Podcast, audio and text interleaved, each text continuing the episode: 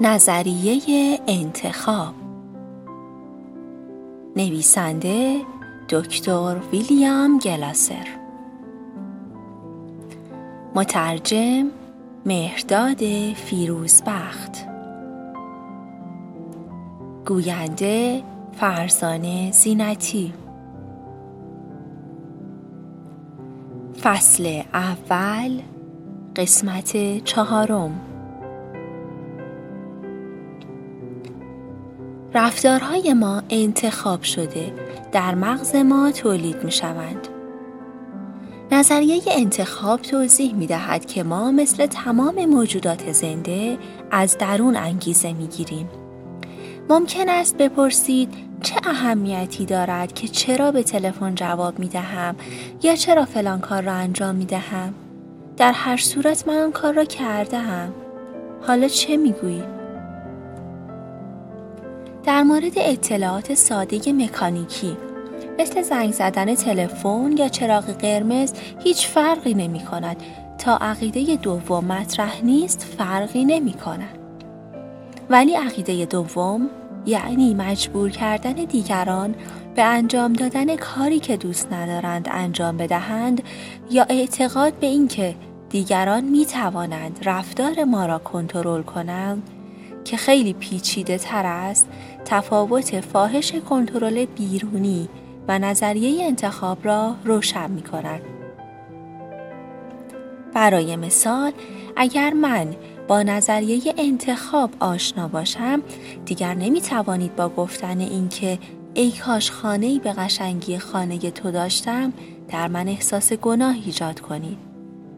اگر من کاری کرده باشم که شما را از داشتن خانه زیبا محروم کرده باشد احتمالا باید احساس گناه کنم در غیر این صورت چرا باید احساس گناه کنم؟ یکی از فواید بزرگ استفاده از نظریه کنترل در زندگی این است که دیگر اسیر احساس گناه های بیهوده و بیجای دنیای کنترل بیرونی نخواهیم شد. خیلی از مادرها برای ایجاد احساس گناه در فرزندان به روانشناسی کنترل بیرونی متوسل می شوند. ولی اگر پس از انجام ندادن عمل مورد نظر مادرتان احساس گناه می کنید، در واقع این احساس را انتخاب کرده اید. با یاد گرفتن این مطلب البته اگر مادرتان در ایجاد احساس گناه مهارت داشته باشد یاد گرفتن آن آسان نیست می توانید خود و مادرتان را برای انتخابهای بهتر آزاد بگذارید. یک مثال جالب در مورد حق انتخاب رفتار دوست جرمشناس من بود که فکر نمی کرد تفاوت نظریه روانشناسی کنترل بیرونی و نظریه انتخاب خیلی مهم باشد. او زندگیش را مدیون این حقیقت بود که چون به خیال اکثر ما انتخاب درستی نکرد و روانشناسی کنترل بیرونی را کنار گذاشت فقط تهدید شد. زمانی دوست من برای یک کار دانشگاهی به لاس وگاس می رود و در یک هتل پرزرق و برق ساکن می شود. دوستانش به او گفته بودند خیلی مراقب باشد در اتاقش را قفل کند و همیشه زنجیر پشت در را بیاندازد ولی او به توصیه آنها توجه نمی کند. یک روز فراموش می کند در اتاق را ببندد و زنجیر پشت در را بیاندازد. چند دقیقه بعد از آنکه وارد اتاقش می شود، مردی که اسلحه‌ای در دست داشت وارد اتاقش می شود. اگر آنجا بودید صحنه خیلی عجیبی را می دیدید. مجرمی رو در روی یک جرم شناس مجرم که ظاهرا خیلی به روانشناسی سنتی اعتقاد داشت به او گفته بود کیفت را بده من دوستم هم که خیلی تعجب کرده بود چون از نظریه انتخاب پیروی می کرد به دوست می گوید کیفم را نمی توانی بگیری پولهای داخلش را می دهم ولی کیفم را نمی دهم مجرم چند دلاری را که کف اتاق می دارد و می رود. اگر مجرم متخصصی بود که فقط به روانشناسی کنترل بیرونی اعتقاد داشت احتمالا دوست من الان زنده نبود تا ماجرا را برای من تعریف کند اسلحه در دست مردی که می‌خواهد از آن استفاده کند کنترل بیرونی است اما در یک لحظه بحرانی پس از آنکه دوستم انتخاب می کند که کیفش را به, جرم به مجرم ندهد مجرم به نظریه انتخاب رو می آورد و تصمیم می گیرد یا انتخاب می کند که به او شلیک نکند. این کتاب به طور کلی در مورد انتخاب هاست. حتی انتخاب هایی که نامعمول و عجیب به نظر می رسند. وقتی یک مجرم متعهد و معتقد به کنترل بیرونی می تواند از کنترل بیرونی صرف نظر کند پس صرف نظر کردن از آن برای بقیه نباید سخت باشد. ولی در بسیاری از مقاطع زندگی علت احساس بدبختی ما این است که همچنان دیگران را بابت احساس بدبختی خود سرزنش می کنیم یا دیگران را کنترل می کنیم در حالی که این کار به صلاح ما نیست. در توضیح این مطلب به مثال قبلی خودم در مورد پدر و پسر برمیگردم. پسرتان را به دلیل انجام ندادن تکالیف در خانه حبس می کنید و او به کلی انجام تکالیفش را قطع می کند. با بچه های بد می گردد و به ماریجوانا رو می آورد. بعد جلوی رفت آمدهای مخفیانش در آخر هفته را می گیرید. وقت زیادی را صرف تنبیه کردن او و بحث با او کرده اید ولی اوضاع بدتر شده است. حالا علاوه بر ایام هفته در روزهای آخر هفته هم او را خانه نشین می کنید.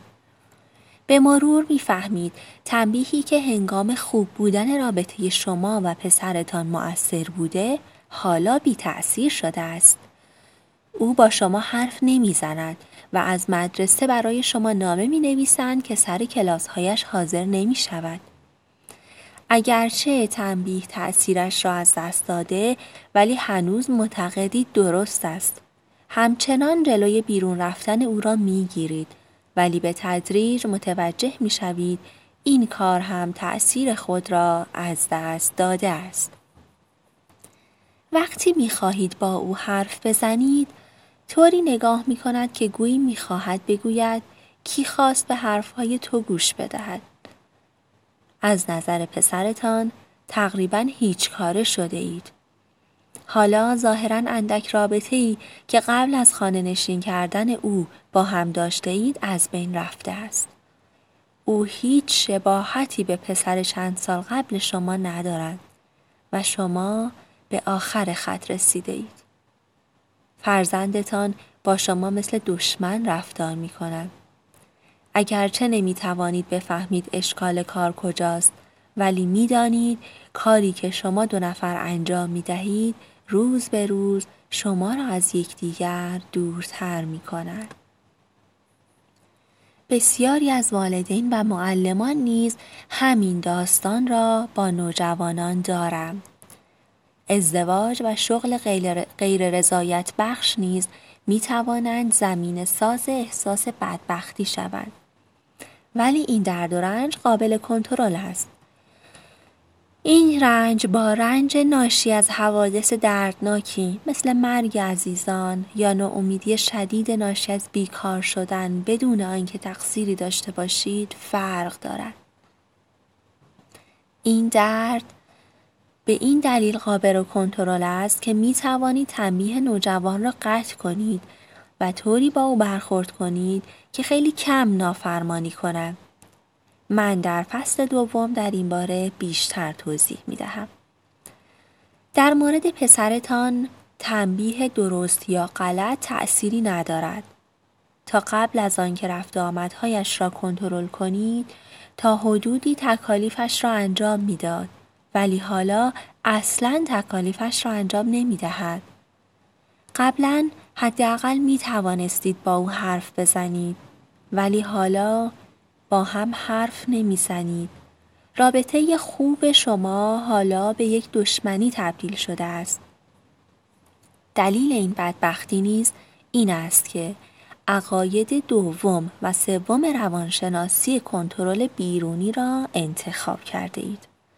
یعنی حق دارید و باید پسرتان را مجبور کنید طبق میل شما عمل کند. اگر بتوانید کنترل نکردن را انتخاب کنید، هرچند پایه و اساس این دنیا را کنترل بیرونی تشکیل می دهد، می توانید جلوی احساس بدبختی خود را بگیرید. همچنین جلوی احساس بدبختی کسانی را که روی آنها کنترل بیرونی اعمال می کنید بگیرید. اگر این را در نظر بگیرید که دیگران حتی اگر در صدد کنترل شما باشند به همان اندازه که شما به آنها نیازمندید به شما نیازمندند آنگاه می توانید عمل آنها را تلافی نکنید و شرایطی برای بهبود اوضاع فراهم کنید. ولی شما به جز متوقف کردن این جریان کار دیگری هم می توانید انجام بدهید. می توانید به جای زور و تلافی به مذاکره متوسل شوید. به پسرتان بگویید چرا نمی خواهید بیش از این او را تنبیه کنید و به او بگویید که رابطه شما از درس او مهمتر است. همچنین به او بگویید می خواهید برخی کارهای لذت بخش را طبق میل او انجام بدهید. او می‌داند از او می خواهید تکالیفش را انجام بدهد ولی زورگویی مخرب و بی تأثیر است. اگر پسرتان و شما مثل سابق به یکدیگر نزدیک شوید بیشتر احتمال دارد تکالیف خود را انجام دهد و به خواسته های شما توجه کند. تا اینکه با هم مثل دوتا غریبه شوید. باید این را بدانیم که زور و فشار در بلند مدت می تواند به یک جریان غیرقابل بازگشت مبدل شود. ما و آنها ممکن است هرگز دوباره صمیمی نشویم. بعضی از بچه ها به دنبال عدم صمیمیت و نزدیکی از رابطه صرف نظر می کنند و بقیه عمر خود را صرف لذت طلبی می کنند. برای دستیابی به روابط مورد نیاز و حفظ این روابط باید زورگویی و اجبار، تحمیل، تنبیه، پاداش، فریب، ریاست، انگیزاندن، انتقاد، سرزنش، گلایه، نق زدن، اذیت کردن، رتبه بندی، درجه بندی و پست کشیدن را کنار بگذاریم.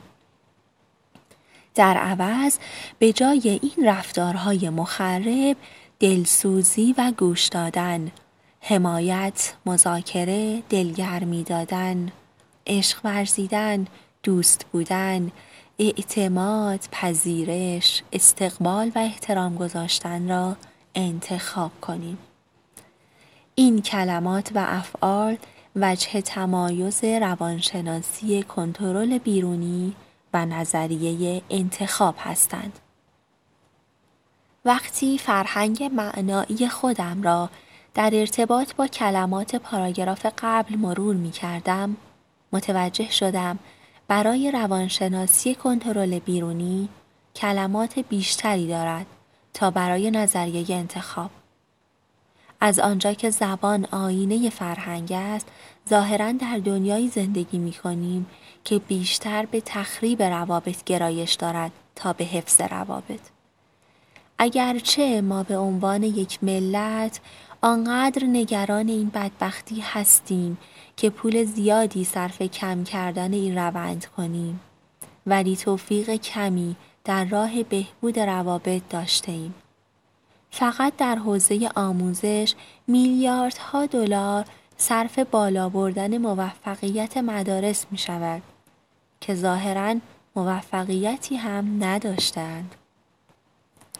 بیل کلینتون رئیس جمهور سابق آمریکا ده دقیقه از سخنرانی سراسری سال 1997 خود را به آموزش و پرورش اختصاص داد.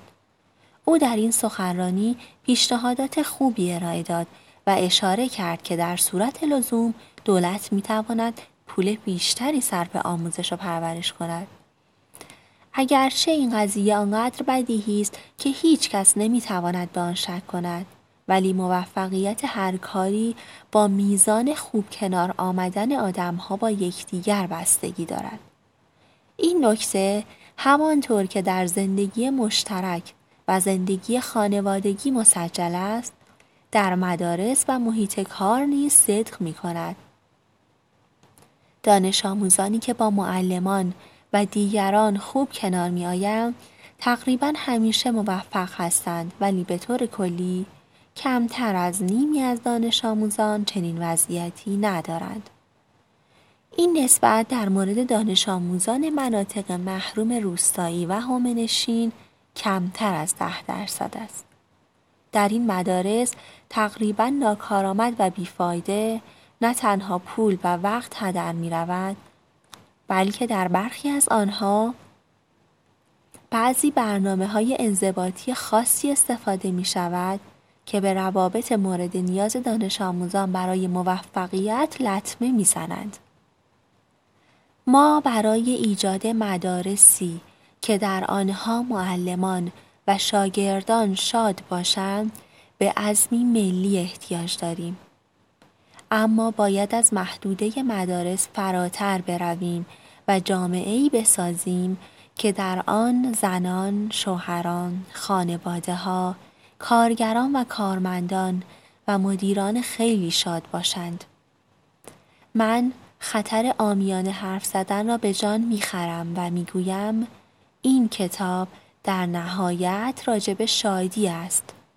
رسیدن به این هدف ظاهرا معمولی بسیار دشوار است. به نظر من شاد بودن مستلزم نزدیکی و صمیمیت با آدمهای شاد است. پس هرچه تعداد آدمهای شاد کمتر باشد شانس شادمانی تک تک ما کمتر خواهد شد. دنیا پر از آدمهای تنها، ناکام، عصبانی و غمگینی است که نمی توانند به آدمهای شاد نزدیک شده و با آنها صمیمی شوند.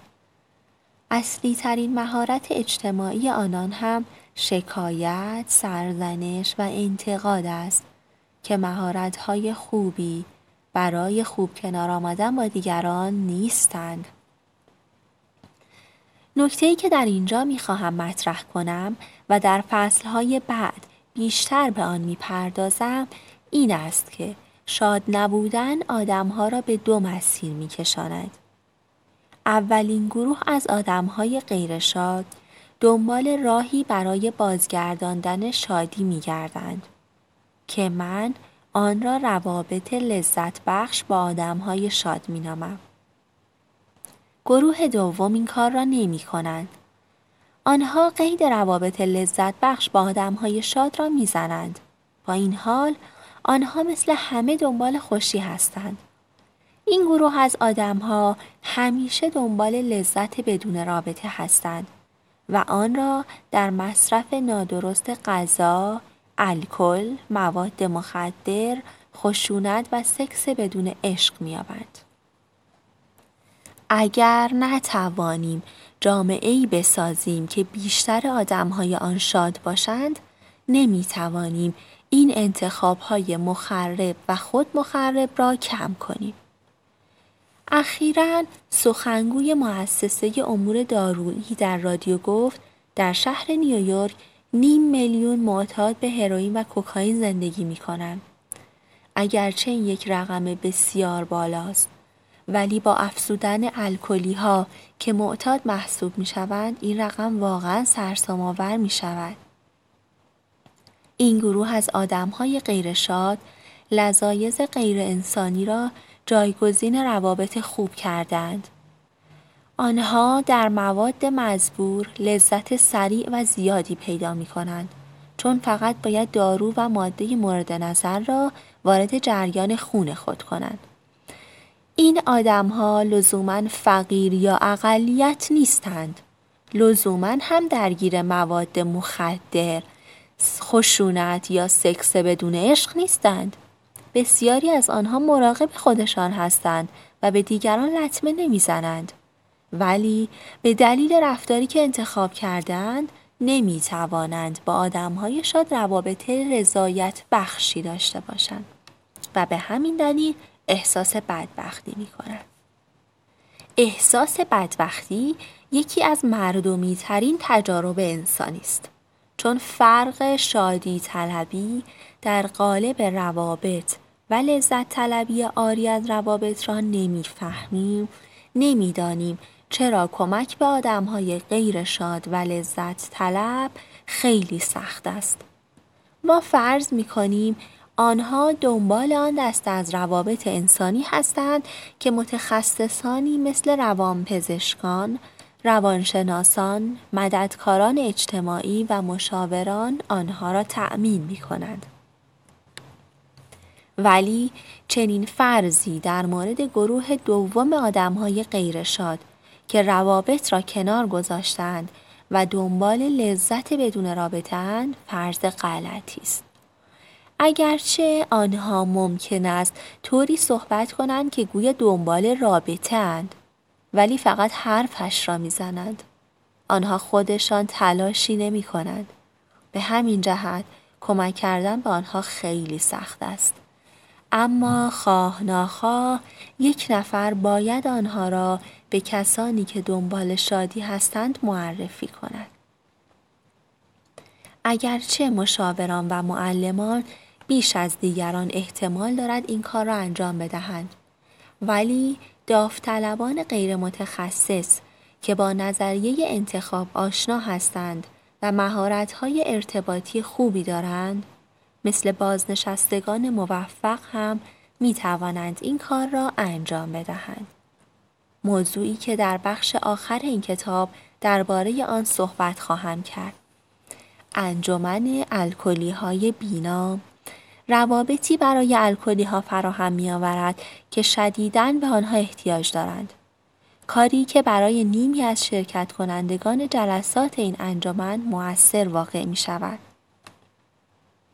اگر بخواهیم خصوصیت اصلی انجمن الکلی های بینام را برشماریم باید بگوییم انجمن الکلی های بینام سازمانی است که بیشتر از نظریه انتخاب پیروی می کند تا از کنترل بیرونی. میزان موفقیت ما اعم از متخصص و غیر متخصص در برخورد با گروه لذت طلب حالا با هر نوع رفتاری بیشتر خواهد شد. به شرط آنکه بفهمیم آنها کم بوده رابطه دارند. ولی برای موفقیت در رابطه برقرار کردن با آنها باید از کنترل کردن آنها پرهیز کنیم. کنترل بیرونی کار آنها را به اینجا کشانده است. اقدامی که بر آنان تأثیر می‌گذارد هم آموزش نظریه انتخاب است که به آنها توضیح می دهد با خودشان چه کار کنند. آموزش نظریه انتخاب می تواند به عنوان بخشی از برنامه های اصلاحی و توانبخشی انجام شود. چون در این برنامه ها معمولا خیلی به این آدم ها برمیخوریم. اگر این نظریه را در گروه های کوچک آموزش بدهیم خیلی موثر است چون فرصتی برای ساختن روابط در اختیار اعضای گروه می‌گذارد یعنی اعضای گروه می توانند نظریه را در ضمن یاد گرفتن آن تجربه کنند